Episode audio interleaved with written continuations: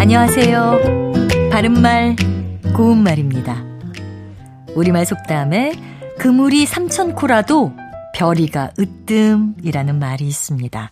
여기에는 두 가지 뜻이 있는데요. 먼저 사람이나 물건이 아무리 수가 많아도 주장되는 것이 없으면 소용없음을 비유적으로 이르기도 하고요. 또 아무리 재료가 많더라도 그것을 제대로 이용하여 옳게 결속짓지 못하면 아무런 가치가 없다는 것을 비유하기도 합니다. 여기서 코는 그물코를 가리키고요. 별이는 그물의 위쪽 코를 꿰어놓은 줄을 말하는데요.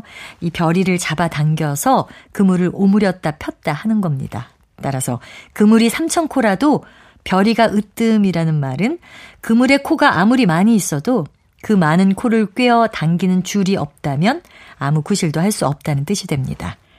예를 들어 보면 그물이 3천 코라도 별이가 으뜸이지. 우리 모임의 규모가 커질수록 리더의 역할이 중요하다는 것을 잊지 말아라.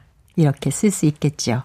그리고 여기 나온 별이라는 단어는 일이나 글의 뼈대가 되는 줄거리를 가리키기도 하는데요. 더 나아가서는 많은 사람 가운데서 주장이 되는 사람을 뜻할 수도 있습니다. 그래서 많은 사람이 있다 해도 그들을 통솔하는 사람이나 주장이 없으면 일사불란하게 움직이기 어렵다는 뜻이 될 수 있습니다.